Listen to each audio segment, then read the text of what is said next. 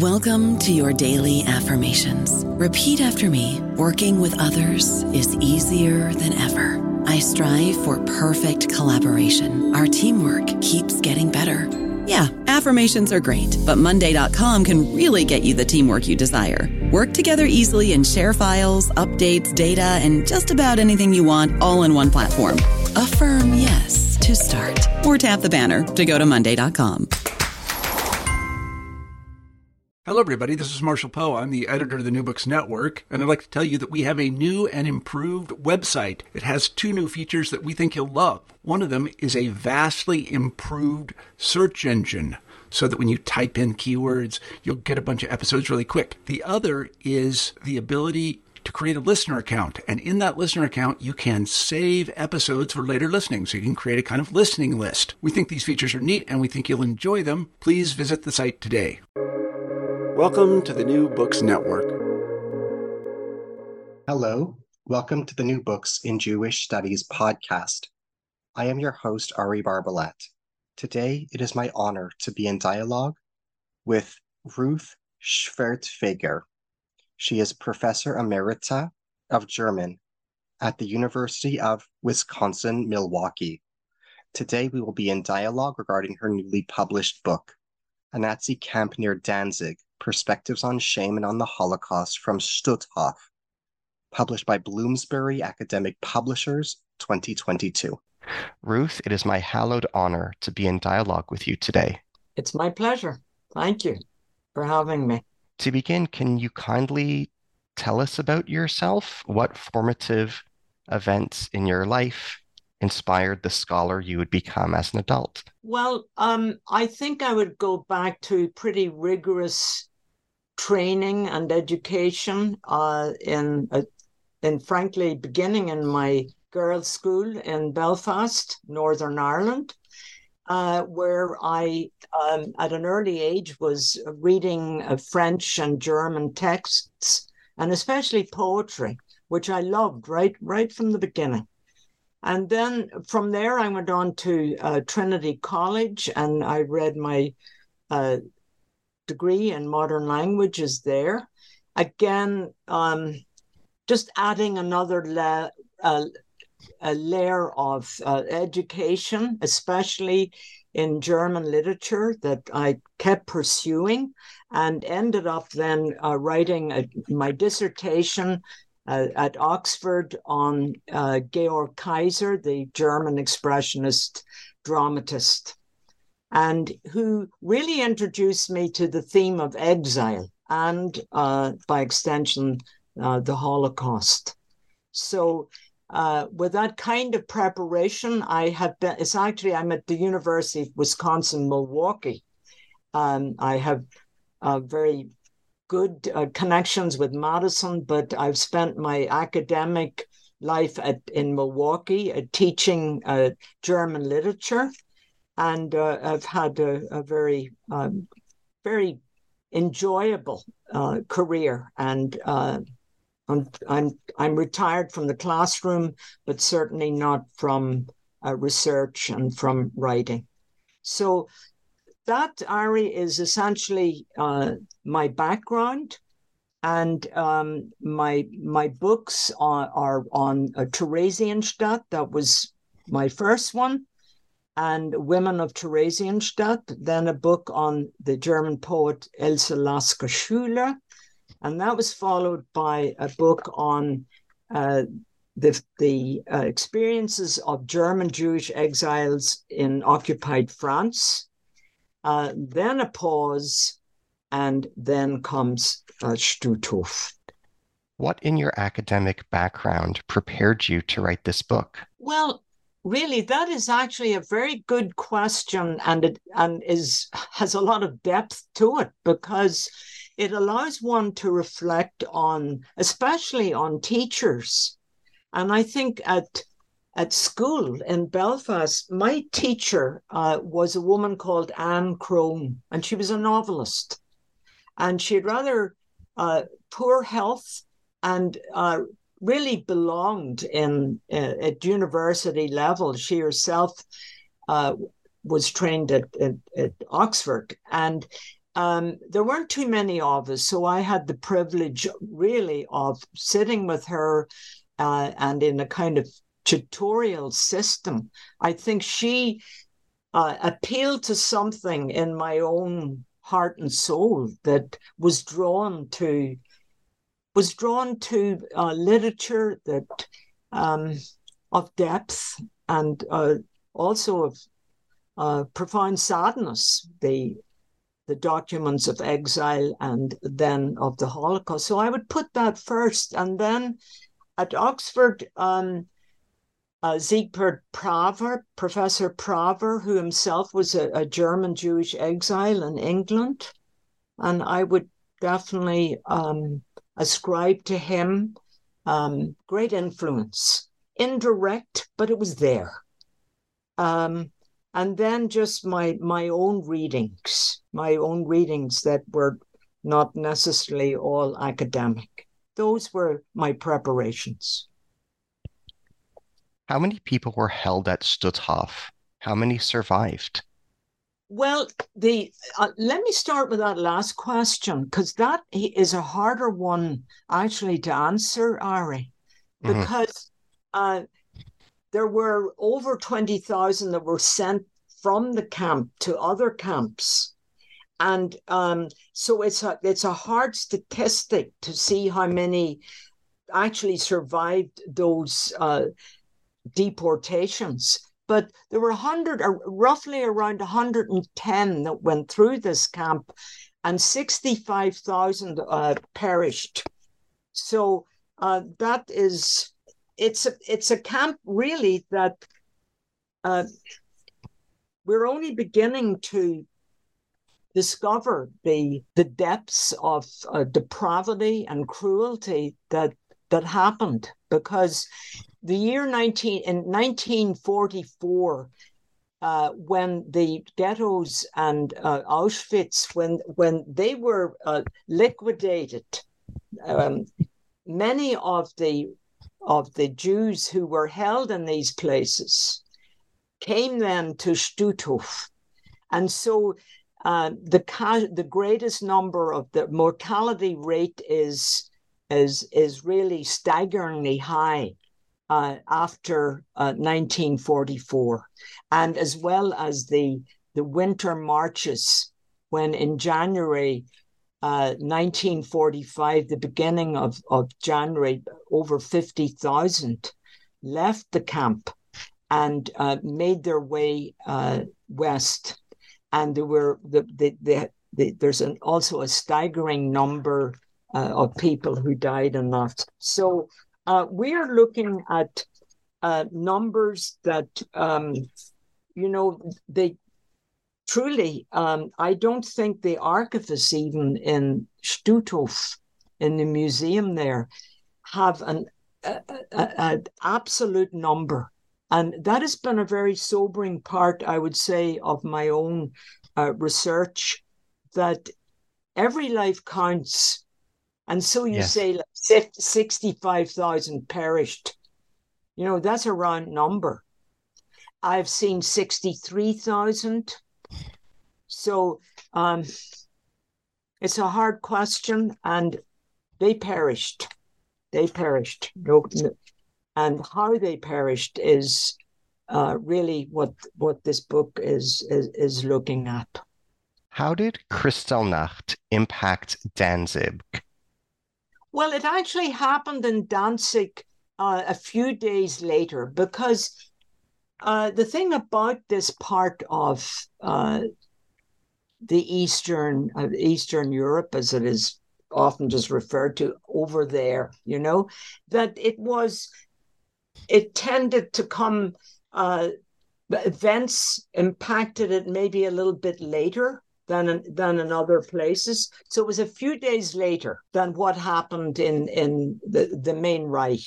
And when it did happen, um, the police, the local police initially tried to help out a, a, bit, and possibly when one reads that, it's in the book there very clearly. Um, it may look at that it wasn't quite as as cruel and awful as it had been in in other in in the Reich. but I think what it signaled was the response among uh, local people. And uh, I think that I have, I hope, have done a, a, fairly good job in in actually showing the response locally, um, um, especially among uh, the uh, clerics. You know, there was not the outrage that one uh, would have thought would have happened, right? So, Kristallnacht, it certainly happened. It was a wake up call, and it did generate um, I would say quite a few of the of the the small Jewish community. You're looking at a, a community at, by that stage around ten thousand or so, and um, it is a, a time after Kristallnacht. Uh, you had the Kinder transports. Uh, so there were several that were organized of, of these little ones uh, who were sent from Danzig then uh, to England. So it was important. Um, and I think it just underscored that this was a city whose uh, community was certainly not ready for this at, at, at, any level. What drew you to Stutthof concentration camp in particular? Can you comment on how you became interested in this particular camp and its yes. relationship to this book Information? Sure, thank you. Well, as you know, I have spent a lifetime in German literature, so I actually was acquainted with Stutthof through the writings of Günter Grass, who won, as you probably already know, the Nobel Prize in, in 1999, uh, and who was um, really a famed uh, writer. And um, the Danzig trilogy, uh, that was actually named by a, by a, a British scholar, a Danzig trilogy. Grass himself didn't call him call it that, um, but these three novels really center around uh, Danzig and the uh, areas around that, and especially in the third one, uh, Dog Years, Hundejahre, there are several very important um, references and allusions to this camp. And um, they're dark and sinister. They're they're more oblique in a way than direct. And for example, one of the characters uh, uh, tells another character, "You better uh, keep your mouth shut, or you're going to end up in Stutthof." So, in other words, Stutthof was a presence.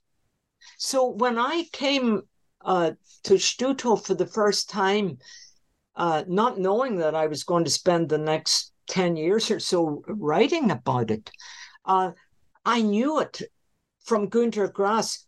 And you you may already have have uh, read some of Grass, but he is really a, a pretty amusing and satirical writer. But if you keep on reading beyond the Danzig trilogy, uh, you will come to his own confession that he made um, when he was in his, his late 70s that he himself, as a teenager, had been part of the SS.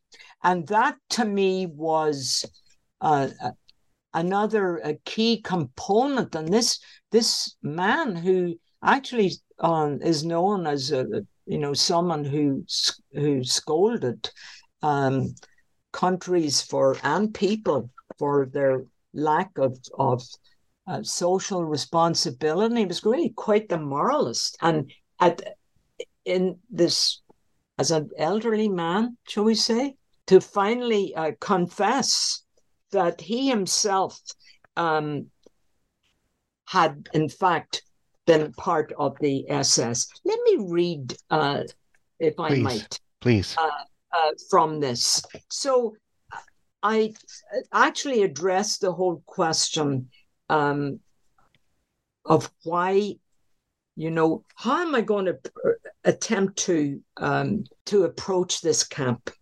Let me read. Grass's terrain is at the very heart of this monograph, entitled "The Nazi Camp Near Danzig." Perspectives on Shame and on the Holocaust from Stutthof. The book has three strands that are reminiscent of leitmotifs in a traditional literary narrative. Danzig's pervasive presence, shame, and the suppression of memory, expressed at times by silence. In Grass's case, shame remains wrapped in silence until he confessed his guilt as an old man. These strands support the motif of Germandom, the organizing principle around which the book moves. Different from themes, and there will be an array of themes throughout shame, silence, and Danzig are structural, are more discernible at crucial junctures than at other times when they simply evoke an unforced association with Germandom, its development and demise. So, in other words, I make Germandom, its pursuit, Deutschtum. What is it? I, I analyze what it is, how it impacted this city, and proceeding then, uh, in a sense, as, uh, as a literary scholar, showing how that theme is supported by these leitmotifs.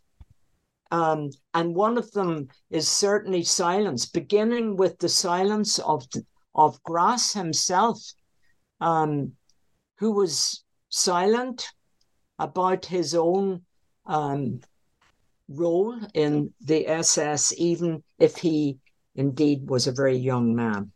So let me quote again from, from Grass.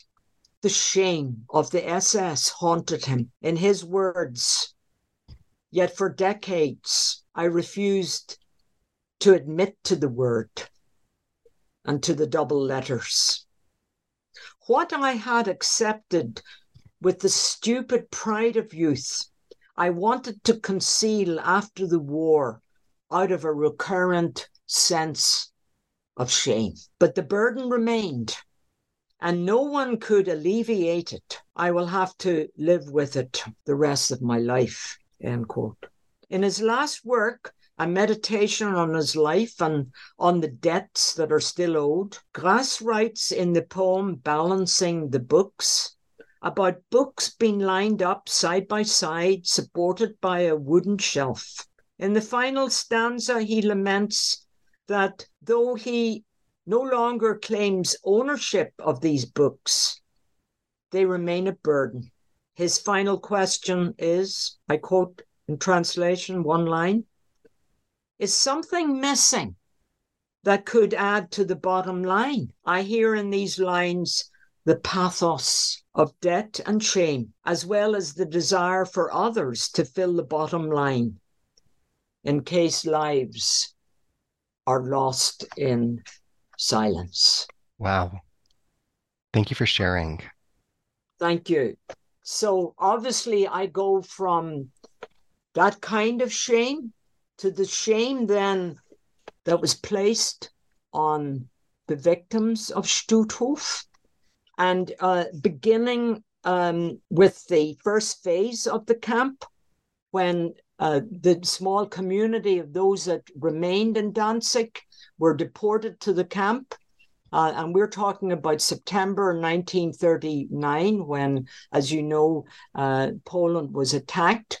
And these men uh, no women at this stage. They came a few much later, but th- they were deported uh, along with local priests, and they were referred to then in the camp as Juden und Pfaffen, so Jews and priests. And if I might, Ari, um, um, I would like to share with the your audience um, a few lines from one of the priests, Polish priests, who was sent there. Please. I think it is instructive because it is absolutely devoid of rancor and bitterness. It's his memory of saying goodbye to his father. So here's this priest looking at his elderly father who had been uh, permitted to actually uh, come and visit him him briefly and this is how his son remembers him the father said my dear son these his brows his brows motion towards the guard these are not the germans from world war one the author writes about kissing the hand of his father when he took farewell from him bent over as if he carried a burden on his wide shoulders. He walks along the poplar lined road, which is covered by snow. He turns around at the bend. He stops for a moment. It seems that he's hesitating, that he intends to turn back. He takes control of himself. He waves his hand, turns around, and continues to walk without glancing back again.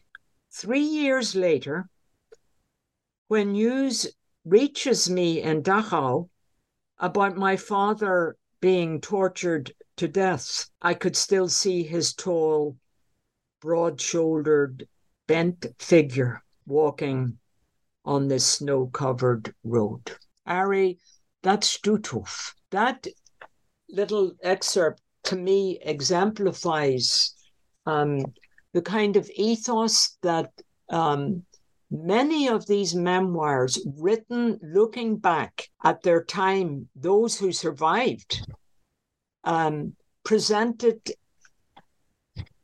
in a very elegiac way. This is farewell. So in 1943, we have a new group coming in, obviously, as uh, the occupying forces uh, move eastward. Uh, collecting more prisoners, um, bringing them in, Jews and non Jews from uh, Lithuania. There's a group of intellectuals, and one uh, who wrote uh, later. Um, it is like a, it's part memoir and part novel, Forest of the Gods. His name is Sruoga. And mm-hmm. he has a, a um, he has a very uh, sardonic, sarcastic, um, satirical style that cuts right into uh, the depictions of guards, etc. And um, he and actually uh, and a chap who was uh, a Lithuanian priest, I found that they they their depictions of life in the camp just illuminated certain aspects that were very, very important to opening up the camp in, in all its brutality and in all its camaraderie. Because you're looking at 24, 25 different nationalities.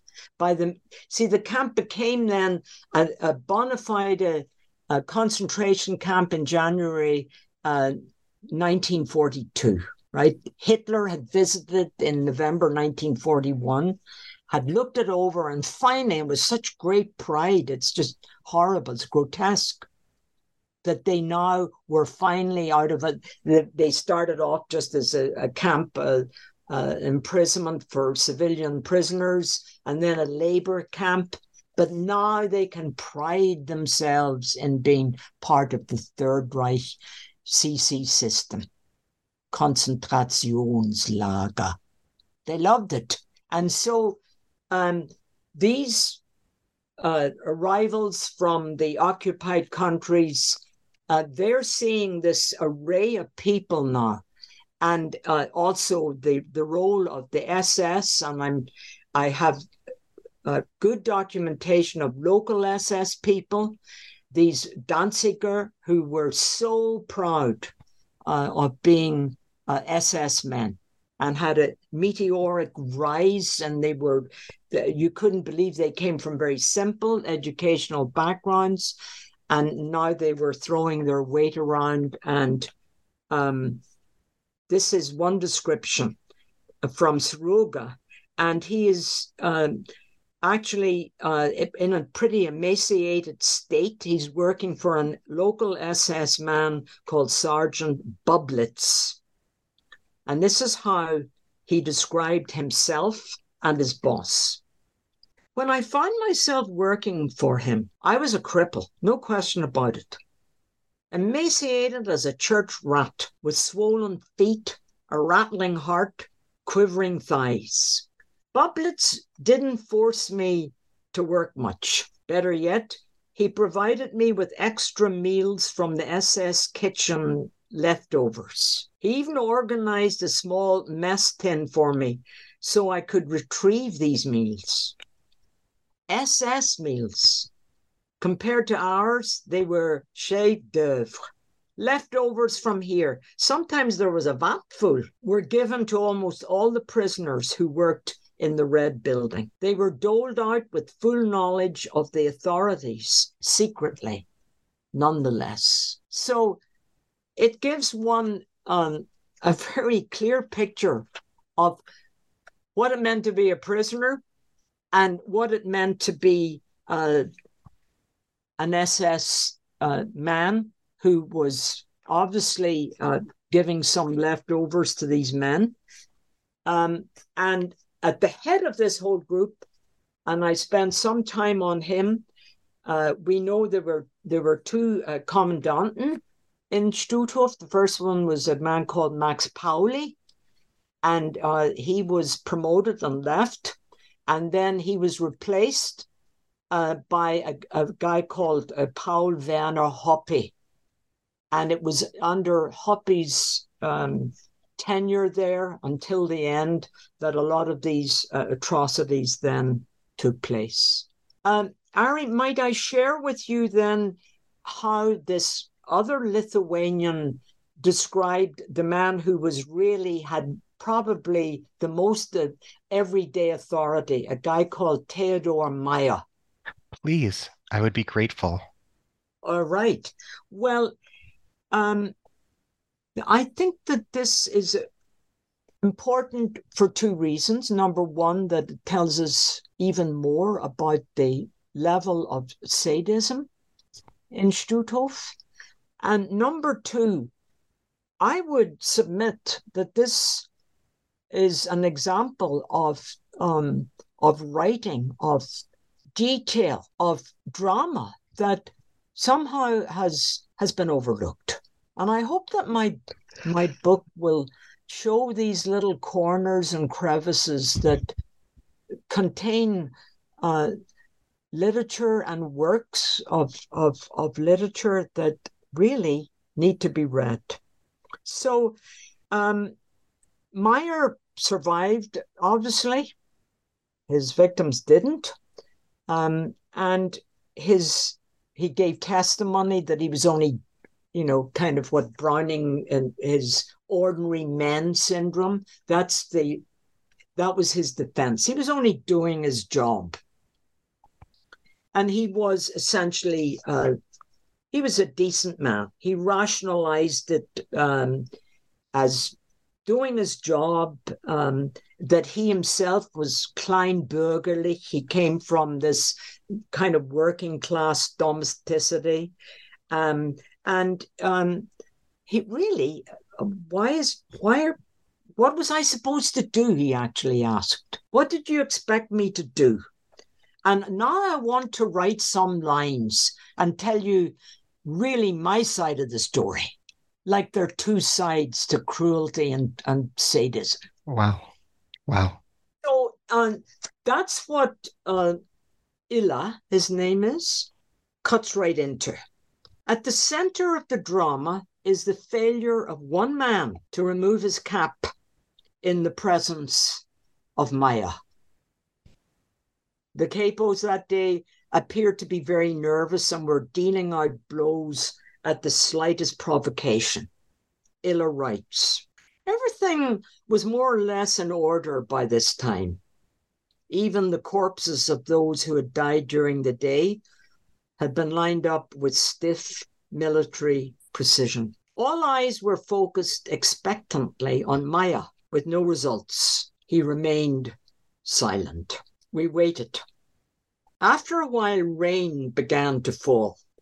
It soaked our uncovered heads and trickled down our necks and our shoulders. But still, no word from Meyer. He stood with arms akimbo, moving his head slowly from side to side, as though he were contemplating something. There was a look of utter disgust on his face. Suddenly, we became aware of what he was gazing at so attentively. Another corpse had apparently been resurrected and had by this time managed to prop itself on its elbows. But horror of horrors, his cap was still perched on top of its head. Meyer had taken about as much as he was going to take. He let his arms fall to his side and began to walk slowly toward the ranks of the dead. We noticed that his gait was unusually awkward, almost to the point of lameness, in fact. Still maintaining silence, he stopped right next to the prisoner and kicked him with all his might. Only then did the unfortunate man become aware of his negligence. And he had just enough time to cast aside the offending article before he rolled over and died. The cap itself was seized by a sudden gust of wind and carried out of sight. In one of my reviews, the original, the manuscript, Ari, and mm-hmm. I wouldn't be surprised actually if it came from from your own country, from one mm-hmm. of the historians. Mm-hmm. And in this, he or she um, had noticed that I dealt uh, in quite a lot of detail uh, with a passage like that. And this person, and I'm very, very grateful to that historian, said, This is um, a gift that you you you should develop and mature and use as you analyze. Otherwise, I was just going to keep going on and give another example, right? Thinking that that that's really more in keeping with a book uh, that is about the history, the evolution of the camp at Stutthof. And I paused and I thought, no, I'm going to analyze this. And may I sh- share with you how I approached this? Please. I would be grateful. With consummate skill, Yla directs a scene that belongs to the genre of drama rather than prose narrative. The tension is so palpable that we forget for a brief moment that we're in Stutthof and are pulled into the last act of a tragedy. The setting is a military parade ground where obedience, discipline, and timing are clearly the expected order of the day. But there's a problem. The players in this theatre piece are not soldier recruits, but corpses in a concentration camp. Earlier in this chapter, we noted Sruoga's narrative skills in depicting a prisoner himself as an ailing church rat under the somewhat benevolent eye of SS man Bublitz who breaks prison rules and allows the prisoners to eat the leftovers of the SS kitchen. In Yla's drama, there's no such mercy, for these prisoners are lifeless and even lower than vermin. Yla places his characters under the direction of a silent sadist whose strong boot awakened one of the corpses just in time to take off his cap before him, the commanding officer. It was to be his last gesture before rolling over to die. The depiction of his last moments is followed by a haunting detail that directs us to look up above the ranks of the dead to where the prisoner's cap is carried by a gust of wind I quote, out of sight. Yla's culminating short sentence captures the poignancy and tragedy of a death that is totally senseless and beyond the grasp of the rational mind. I don't know about you, but I'm very busy and I don't have a lot of time to cook. That's why I subscribe to Factor. Eating better is easy with Factor's delicious, ready to eat meals. Every fresh, never frozen meal is chef crafted, dietitian approved, and ready to go in just two minutes. You'll have over 35 different options to choose from every week, including Calorie Smart, Protein Plus, and Keto. These are two minute meals Factor meals are ready to eat and heat, so there's no prepping, cooking, or cleanup needed. They're flexible for your schedule. Get as much or as little as you need by choosing your meals every week. Factor is the perfect solution if you're looking for fast, premium options with no cooking required. Sign up and save. We've done the math, and this is important. Factor is less expensive than takeout, and every meal is dietitian approved to be nutritious and delicious. Head to factormeals.com slash NBN50 and use code NBN50 to get 50% off. That's code NBN50 at factormeals.com slash NBN50 to get 50% off.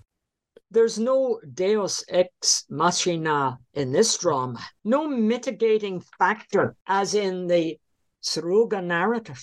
This one segment of the Yla memoir could stand on its own as a hidden gem of Stutthof. Its silence and its shame are perfectly captured for one brief moment. This cap may be out of sight, but the anguish of the anonymous prisoner's death will live on in Yla's prose drama.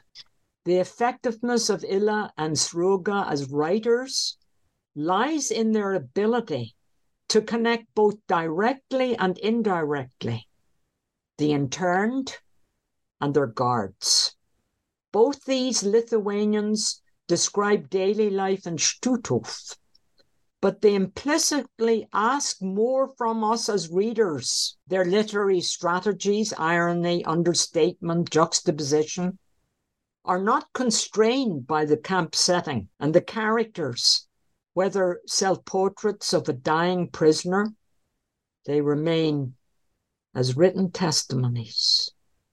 It is not that we give better or more accurate uh, get better or more accurate information about the camp than the archival files or even other less skilled writers. Their testimonies are compositions that infuse ordinary words with new life, despite the presence of death that threatens to quench them. Can you outline the history of the Stutthof camp for us between 1939 and 1945? What were the main phases of the evolution of the Stutthof camp?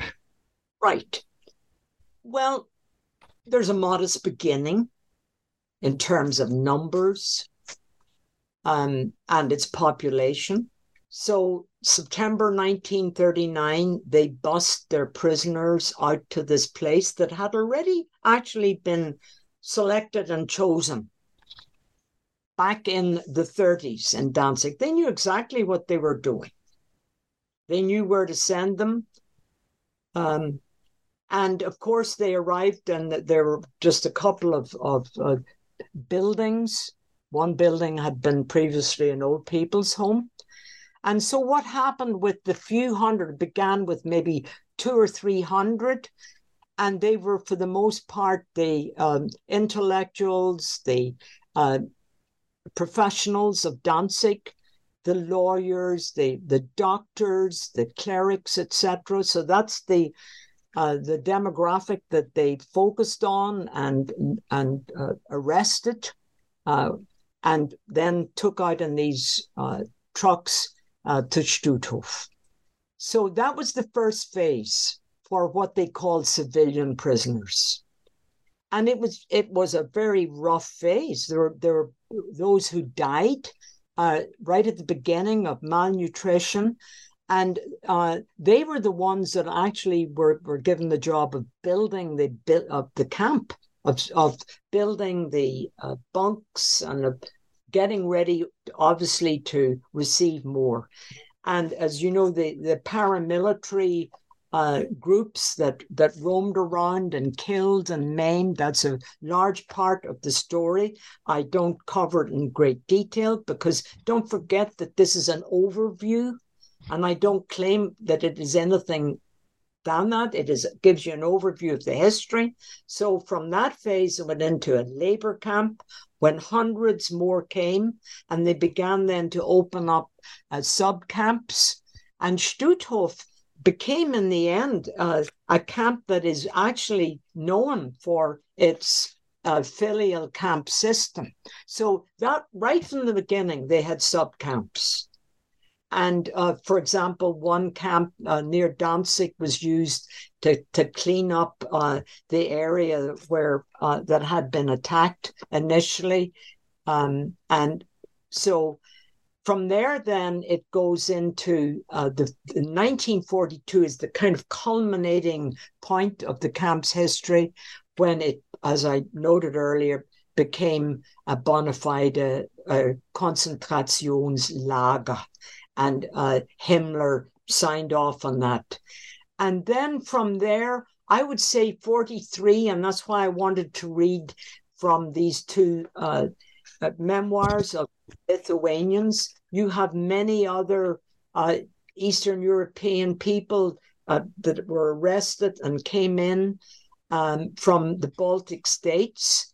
And um, then you have the, the, growing presence of the SS because uh, some of the, they recruited heavily from these occupied countries.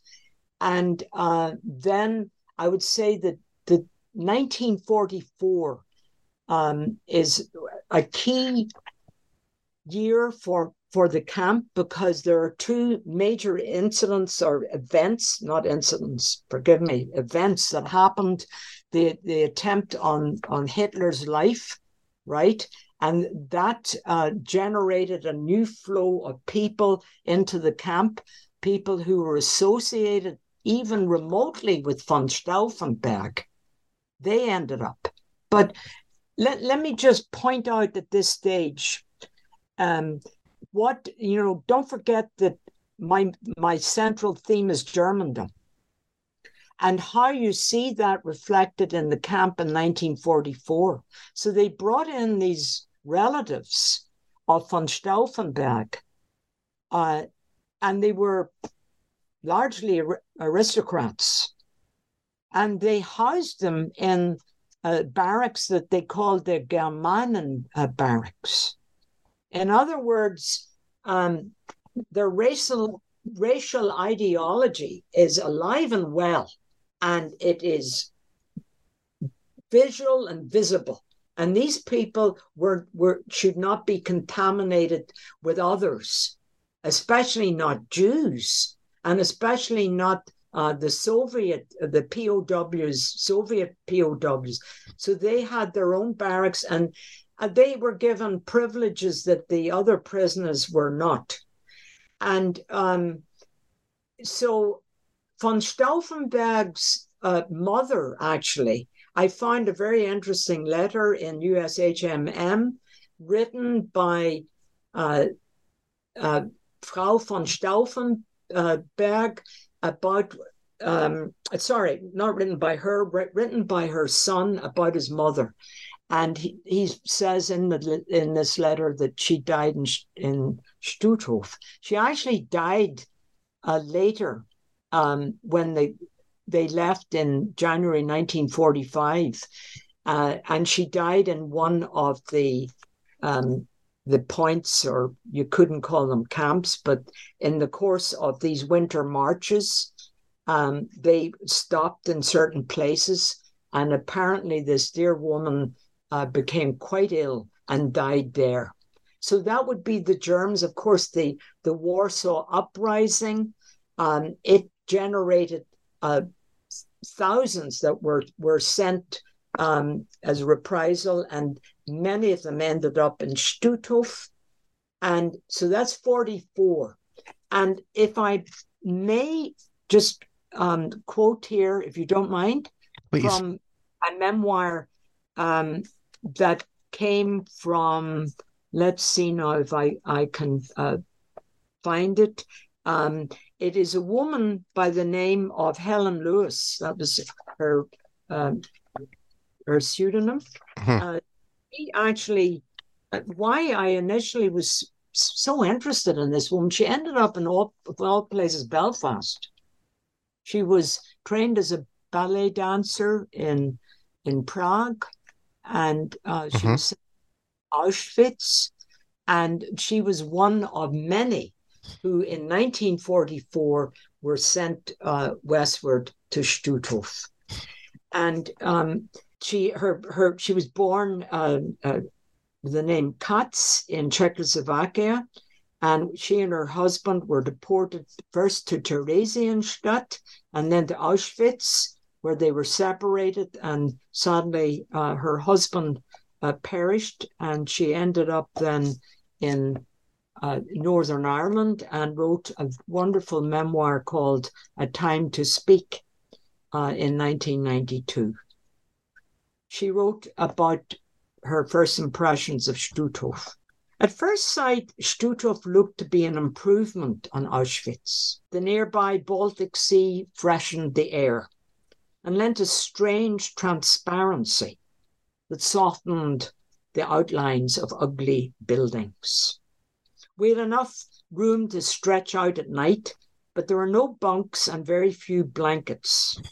Accustomed as we were to SS guards everywhere, we were bewildered that they were only to be seen at roll calls. We were, in fact, left more or less to ourselves with a minimum of food and water, appalling sanitation, and no idea of what was going to happen to us. We sat and lay around all day waiting, not knowing for what, become, becoming more and more depressed. We had survived Auschwitz, and now in this place we were doomed to die, lost and forgotten of sheer neglect. Of course, they didn't, uh, were not permitted to stay long in, in that uh, state, and they were sent to sub camps then to work. This woman sent to Kochstedt, and um, the others uh, as well. And many of these these uh, women actually uh, died in malnutrition and the brutality that happened in those in those years. And by that time, they had um, they were actually exterminating some in Stutthof, and uh, that is all in this chapter, um, which I've called "Entering the Final Solution." And then the last chapter uh, is on the uh, the so-called death marches, the winter marches, and I call that then the collapse of Germandom. Uh, 50,000 people to quartermaster them. They staggered it, uh, ten, some 10,000 at a time were leaving uh, Stutthof. And um, then uh, a couple of weeks later, another group left, etc. But this was a brutal winter. Um, 19 uh, begin, you know, end of 1944, beginning of 1945, awful, low temperatures, and it was, um, and I I've included not just statistics on this, but just the the, the starvation and hunger pangs and and one helping another stagger along and there is uh, actually very, very hard because many of these were women. And as a woman, I can't begin to tell you how hard it is uh, to write about this. And um, I found it was actually a friend, um, friend of a friend, who sent me a photograph of a grave. Um, and the grave I put a photograph of it and close it in the book because it's the photograph of a grave site, final resting place, off the main roads. I go again to the role of the ordinary. The gravestone with the Star of David indicates that 30 Jewish women are buried here and they perished in March 1945 on a death march from Stutthof. Local people tend the grave. The Gauleiter Forster had boasted about making, I put in inverted commas, the corridor free from both Poles and Jews. We know that he did not succeed in his lifetime this grave shows that he never will. And these local villagers, not all that far, it's a little village, Kashubian village called Bidomen, and it's about 30 miles um, from Gdansk. And it is tended faithfully by local people. And I find that personally very, very touching. Let me juxtapose that with what was happening in the spring of 1945 to Günter Grass. Okay. He was taking part in a training session. He writes about this brief exposure to one of the Junker schools during his short lived tenure with the Waffen SS. During these last weeks of the war, they were training young men who possessed, and I quote, the proper national and racial consciousness for future positions after the final victory. End quote. Isn't that interesting? Wow.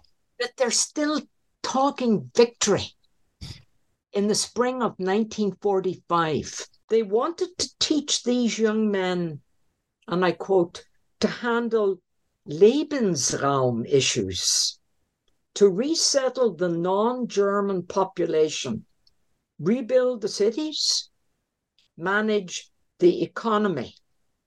End quote. I go on.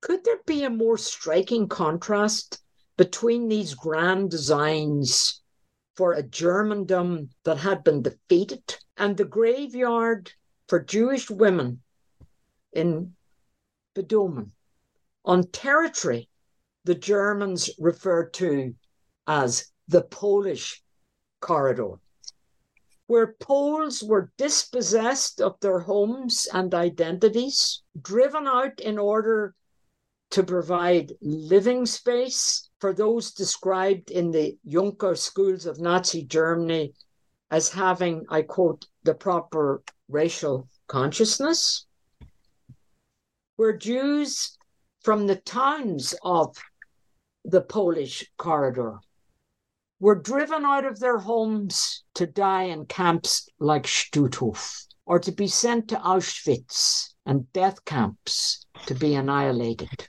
Bidomen is off the beaten track both of history and of geography. May this grave for 30 unnamed Jewish women cared for by unnamed Poles and Kashubians remain as a commemorative emblem for all the victims of Stutthof and its filial camps after a long hiatus of shame and silence. May they rest in peace.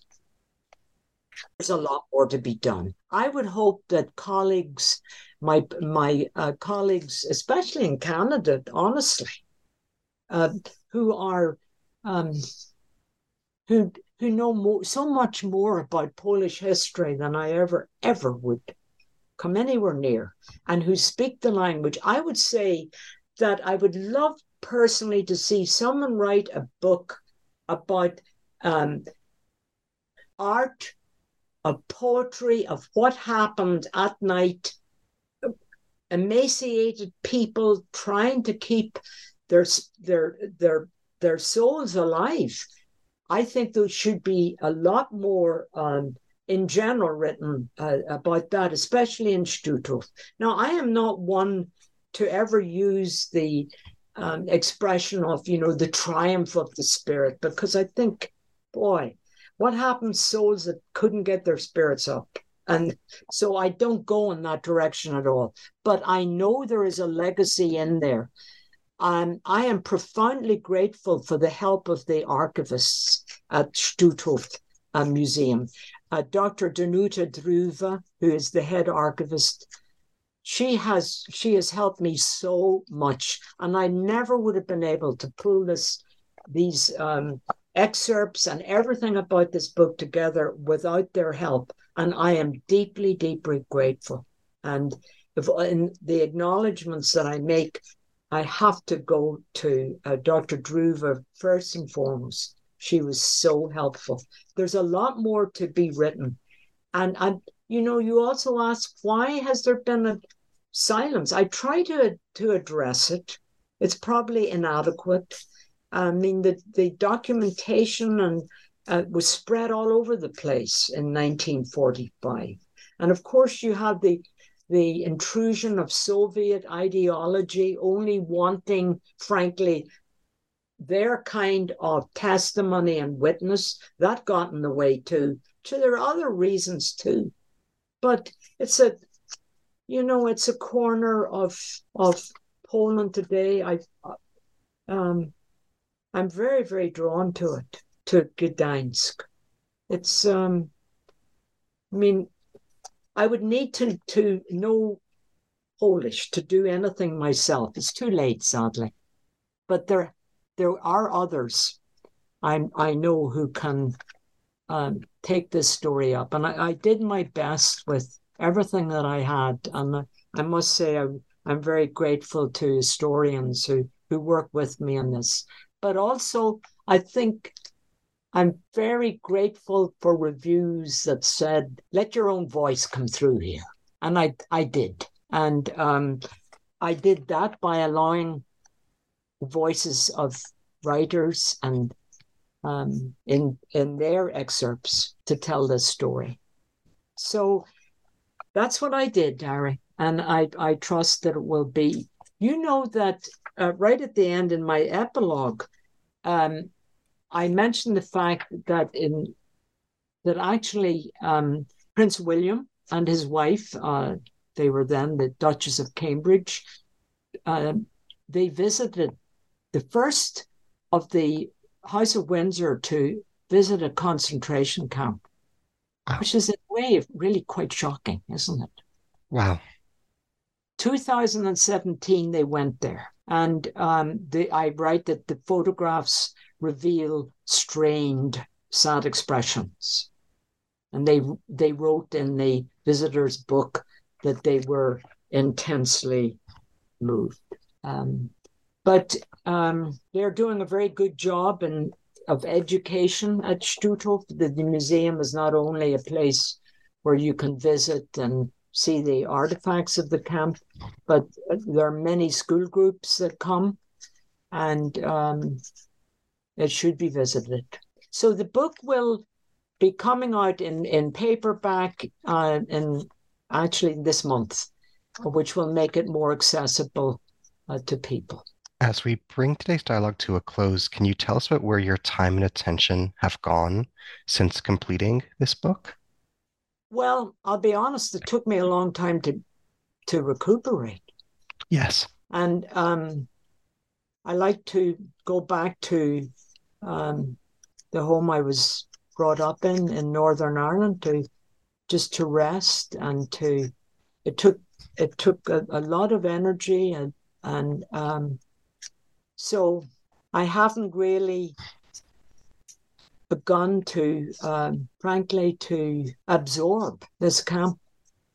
There's, a very there's an unfinished work there. I know, not to be done by me, but um, I'm I'm actually, you know, I've written some short stories uh, that are in the form of a kind of quasi memoir, but hiding in behind memoir mm-hmm. of growing up in Northern Ireland, and I'm I'm actually going to be doing uh, a, a, podcast on that of, of reading those stories. Wow. I think anyone who knows enough about the the troubles and the tensions in Northern Ireland. Uh, you know, it's not that they help me understand this, but that's my immediate context. So I'm attempting now to meditate a little bit on that. Thank you for your generosity in providing such eloquent and erudite answers throughout the course of our dialogue. Thank you for all the wisdom and knowledge you shared. And thank you for all the silent suffering involved in producing a masterpiece of a book like this. You're very kind, Ari, and it was a, a pleasure to work with you. And thank you for your work. I actually noticed that you had interviewed a Canadian woman who wrote about the experiences of her Finnish father. Yes. It was a memoir. It was beautiful. that me- that memoir was recommended to me when when I was at actually a, a conference, um, a retreat in in Canada, and um, I I tracked it down. and I loved it. It was very very well written and uh, gives a lovely insight uh, into what happened to these Finnish sailors. Lovely, lovely memoir, and I hope your readers will in Canada will, will track it down and and and read it because she's she did a beautiful job with it. Thank you wholeheartedly. My pleasure and privilege. As we bring today's dialogue to a close, I am signing off as Ari Barbalat, your host today on the New Books in Jewish Studies podcast. Today, I've been in dialogue with Dr. Ruth Schwertfeger. She is Professor Emerita of German at University of Wisconsin, Milwaukee. We have been discussing her newly published book, A Nazi Camp Near Danzig, Perspectives on Shame and on the Holocaust from Stutthof, published by Bloomsbury Academic Publishers, 2022.